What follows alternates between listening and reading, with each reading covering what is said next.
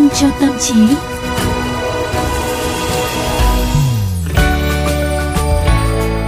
Xin chào tất cả quý vị, chúng ta lại gặp nhau trong Vitamin cho tâm trí ngày hôm nay trên VOV Giao thông. Rồi, bây giờ thì chúng ta sẽ đề cập đến vấn đề gì nhỉ? Đề tập đến quan quý, À ok, một cậu bé 17 tuổi, thế đã trưởng thành chưa? ờ, còn nhỏ. À, Còn nếu mà chưa trưởng thành thì ờ, chưa được tham gia chương trình hôm nay đâu. Ủa Bởi vậy? vì chúng ta đang nói tới cái mốc trưởng thành của mỗi con người. Ừm, thì thôi, co- cứ cứ tạm coi như là trưởng thành rồi trong 10 phút này đi rồi tính sau. Trời ơi, sắp ra đến nơi rồi. à, bây giờ tú nhân đề cập đến vấn đề này nhé. Ừ. Là người trẻ trong thế kỷ 21 thì tú nhân nghĩ rằng hẳn là các bạn trong đó có con quý sẽ có lúc nghĩ rằng sao con người ta cũng bằng tuổi mình mà đã là ông nọ bà kia Ừm, người ta trông chín chắn thế kia còn mình thì cứ lông ba lông bông như thế này ừm, Nên là lông ba lông bông như này cái chỉ qua quý. Trời ơi. bạn nhìn người khác rồi bạn tự soi chiếu lại chính mình dường như là con số 18 không chỉ là một mốc tuổi pháp lý cho những hoạt động như là bầu cử mà còn là một mốc biểu tượng có ảnh hưởng sâu đậm cho những người e dè sự trưởng thành nữa Ừm. thế mới nói là nếu như 17 tuổi thì không được nói chương trình này đâu Vậy hả? Thôi bây giờ quan quý đến 18 tuổi nha mọi người Mà khi á, còn là một đứa trẻ hồn nhiên á, thì à, tất cả chúng ta đều sống rất là vô ưu vô lo mà để mặc mọi thứ bên ngoài đúng không ạ? Rồi thời gian ấy quả thật là đã mang đến cho chúng ta vô vàn những kỷ niệm đẹp luôn có thể ai đó trong chúng ta đã hàng ngàn lần mong mỏi được ờ, quay trở lại khoảng thời gian hạnh phúc đó. Rồi để lại một lần nữa nếm thử hương vị của hạnh phúc. Bởi lẽ cuộc sống hiện tại thì quá nhiều thứ phải suy nghĩ rồi. Nhưng mà suy cho cùng thì người trẻ sẽ có cái cảm giác như là xã hội đang đặt ra kỳ vọng quá lớn, rằng là họ phải bấm nút biến thành người lớn ngay sau sinh nhật 18 tuổi thôi cái dấu mốc biểu tượng này tạo ra một cái áp lực vô hình cho những bạn thanh thiếu niên phải không? Và sau đó thì sau cái tuổi 18 thì lại là những cái dấu mốc tiếp theo 25 này, 30 này, rồi 50 này, 70 này. Đấy, Ừ. những cái dấu mốc mà sẽ gây áp lực lên mỗi người chúng ta. Ừ, như vậy thì liệu rằng các bạn trẻ có cần phải quá bị chi phối bởi những con số đó hay là không? Câu hỏi đó sẽ được trả lời ngay sau đây. Và thưa quý vị, 18 thì được xem là tuổi trưởng thành bắt nguồn từ luận điểm của lý thuyết về tâm lý học phát triển. Các nhà tâm lý cho rằng ở tuổi 18 thì các cơ quan trong cơ thể đã gần như phát triển toàn diện. Sự tăng tiết các hormone đã giúp cho sự à, phát triển cơ thể và não bộ, giúp sự nhận thức phát triển ở mức cao bằng như người lớn. Và theo đó tuổi 18 là thời gian thử những cái giới hạn bản thân, phá vỡ những mối quan hệ lệ thuộc và thiết lập căn tính mới và cả bản sắc mới. Ở tuổi này thì các bạn trẻ cũng sẽ rơi vào khủng hoảng mini. Mâu thuẫn chính của giai đoạn này thì xoay quanh việc xác định rõ căn tính, thiết lập cái tôi tách khỏi khái niệm trẻ con mà người lớn thường dùng để gọi họ, xác định rõ mục tiêu và ý nghĩa của cuộc đời. Đồng thời đây cũng là thời điểm mà các bạn khẳng định bản thân mình, tìm chân dung của chính mình và tiềm năng, sứ mạng, ý nghĩa của cuộc đời mình. Ừ, và theo phân chia về sự phát triển lứa tuổi của Simon Freud, nhà sáng lập trường phái phân tâm học thì à, giai đoạn 18 đến 35 tuổi gọi là thời kỳ trưởng thành. Đặc điểm tâm lý của giai đoạn này là thiết lập tương quan cặp đôi, thân mật hay là cô độc.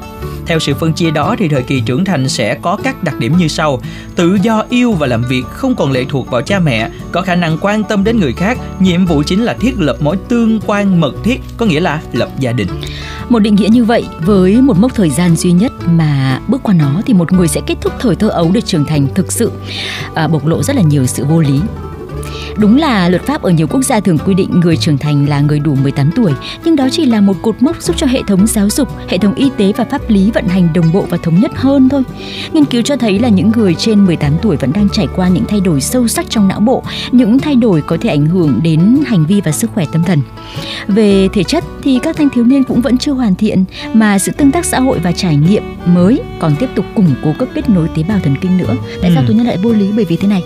Ờ, ví dụ như là ngày mai Ừ. là Quang Quý sinh nhật 18 tuổi chẳng hạn, Ừ. đúng không? Hôm nay vẫn là 17 tuổi. Thế không có nghĩa là tự dưng sáng ngày hôm sau trở thành người trưởng thành. Ừ.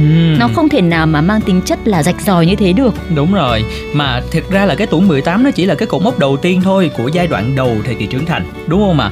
À, thực tế thì chẳng ai thực sự trưởng thành, thực sự đủ chín chắn trong suy nghĩ hoặc là đủ trải nghiệm sống. Họ chưa có nhiều cơ hội để tự mình giải quyết các vấn đề à, cho đời sống của chính bản thân mình. Và một hiện tượng mà chúng ta quan sát được là bệnh à, tâm thần phân liệt, một căn bệnh thường khởi phát trong những năm thanh thiếu niên, vẫn có thể ẩn mình cho đến những năm 20 tuổi ở nam giới và 30 tuổi ở phụ nữ chính xác mà nói thì à, trưởng thành không phải là một nhãn dáng hay là một cột mốc cụ thể mà là một quá trình chuyển đổi nhiều giai đoạn diễn ra trong vòng 3 thập kỷ. Ừ, một nghiên cứu đăng trên tạp chí à, Lancet Child and Adolescent Health năm ngoái cũng cho biết tuổi vị thành niên có thể kéo dài hơn so với cách chúng ta nghĩ trước đây. Lần đầu tiên thuật ngữ này được định nghĩa là vào năm 1904 bởi nhà tâm lý học Stanley Hall. Bà mô tả vị thành niên là giai đoạn cuộc sống trải dài giữa thời thơ ấu và tuổi trưởng thành. Nó có thể bắt đầu từ năm 10 tuổi nhưng không có điểm kết thúc cụ thể. Ừ, và sẽ không có chuyện là một người đang ở trong giai đoạn thiếu thời rồi sau đó đột ngột trưởng thành ngay lập tức giống như là tú nhân đã nói đúng không? Ừ. Mọi người đều cần đi trên một con đường. Ừ. Mọi người đang ở trên một quỹ đạo trưởng thành hơn là việc chỉ bước qua một cái dấu mốc.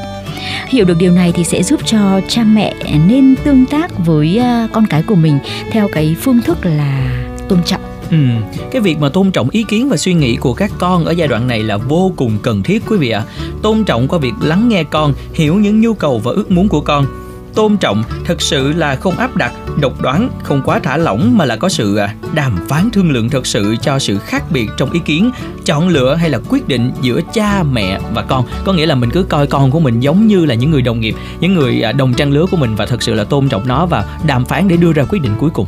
Một cậu bé chuẩn bị bước sang tuổi trưởng thành có ý kiến. À, cùng với đó là hãy để cho các bạn trẻ những không gian để thử nghiệm những cơ hội để tự do chọn lựa ra quyết định giải quyết những vấn đề của bản thân mình.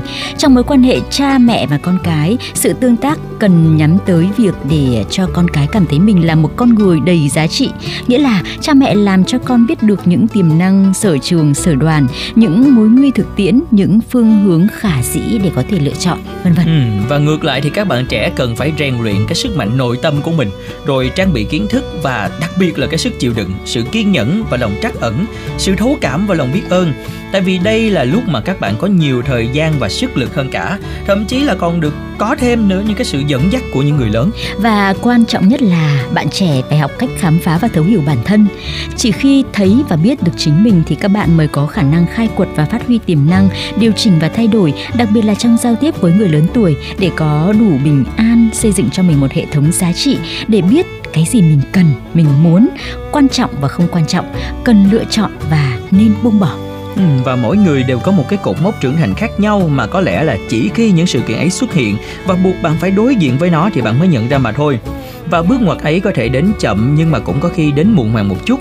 À, thiệt ra chúng ta cũng đừng có gấp lắm đúng không ạ? Cái việc của bạn là kiên trì cố gắng và không ngừng tiến bộ mỗi ngày. Có nghĩa là mình kệ nó đi mình để nó qua một bên đi. Cứ cố gắng cải thiện bản thân mình. Tới một ngày đẹp trời một cái thử thách nó ập tới. Xong rồi cái những gì mình đã chuẩn bị nó đủ hành trang để mình vượt qua nó. Rồi tới lúc mà mình vượt qua nó rồi thì mình mới tấm tắc mình gật đầu. À ừ. mình đã trưởng thành. Đôi khi những cái biến cố của cuộc đời ấy, sau khi mà chúng ta vượt qua thì chúng ta mới chợt nhận ra là à thế là mình đã trưởng thành đúng không? Ừ. ờ, thực ra mình cũng đâu có muốn là cứ phải xảy ra biến cố để có thể chứng minh rằng mình trưởng thành. Như tú nhân thấy cái ý của quang quý nói là hay đấy. Có nghĩa là gì? Mình không ngừng hoàn thiện mình không ngừng uh, để làm sao cho ngày mai hay là ngày hôm nay của mình tốt hơn ngày hôm qua.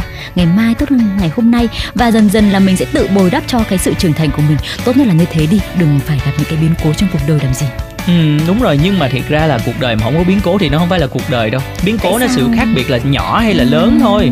biến ví dụ cố là... là nhưng mà ngay biến cố nó cứ nguy hiểm ấy. Tại vì chúng ta cứ nghĩ cái từ biến cố là nó to nó bự thôi. Ví dụ là một ngày đẹp trời bạn đến bạn phỏng vấn xin việc bạn không được nhận đó cũng là một cái biến cố.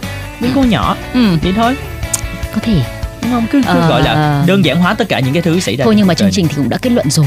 Cho nên là những cái vì mà tú nhân cảm thấy nó chưa chưa chưa chưa đồng thuận với suy nghĩ của quang quý thì thôi để sau đây kết thúc chương trình xong tú nhân sẽ tiếp tục nghĩ nhá. Ừ đúng rồi cái đó cũng là biến cố của đời quý á đặc biệt với người không đồng thuận ý kiến hoài bởi vậy vitamin cho tâm trí kéo dài hoài luôn mọi người. Còn giờ thì phải nói lời chào tạm biệt rồi. Hẹn gặp lại các bạn vào chương trình này ngày mai nhé trời, trên cao gió về về trời, màu xanh thoáng mai bay. Nhìn đâu đâu cũng như thiên đường nắng gọi chiều lung linh sắc hoa bay. Chiều long lanh xuôi reo ca. Chân nông dung được xa ta, mình riêng ta. Trời, trên cao gió về vũ trời, màu xanh thoáng mai bay. Nhìn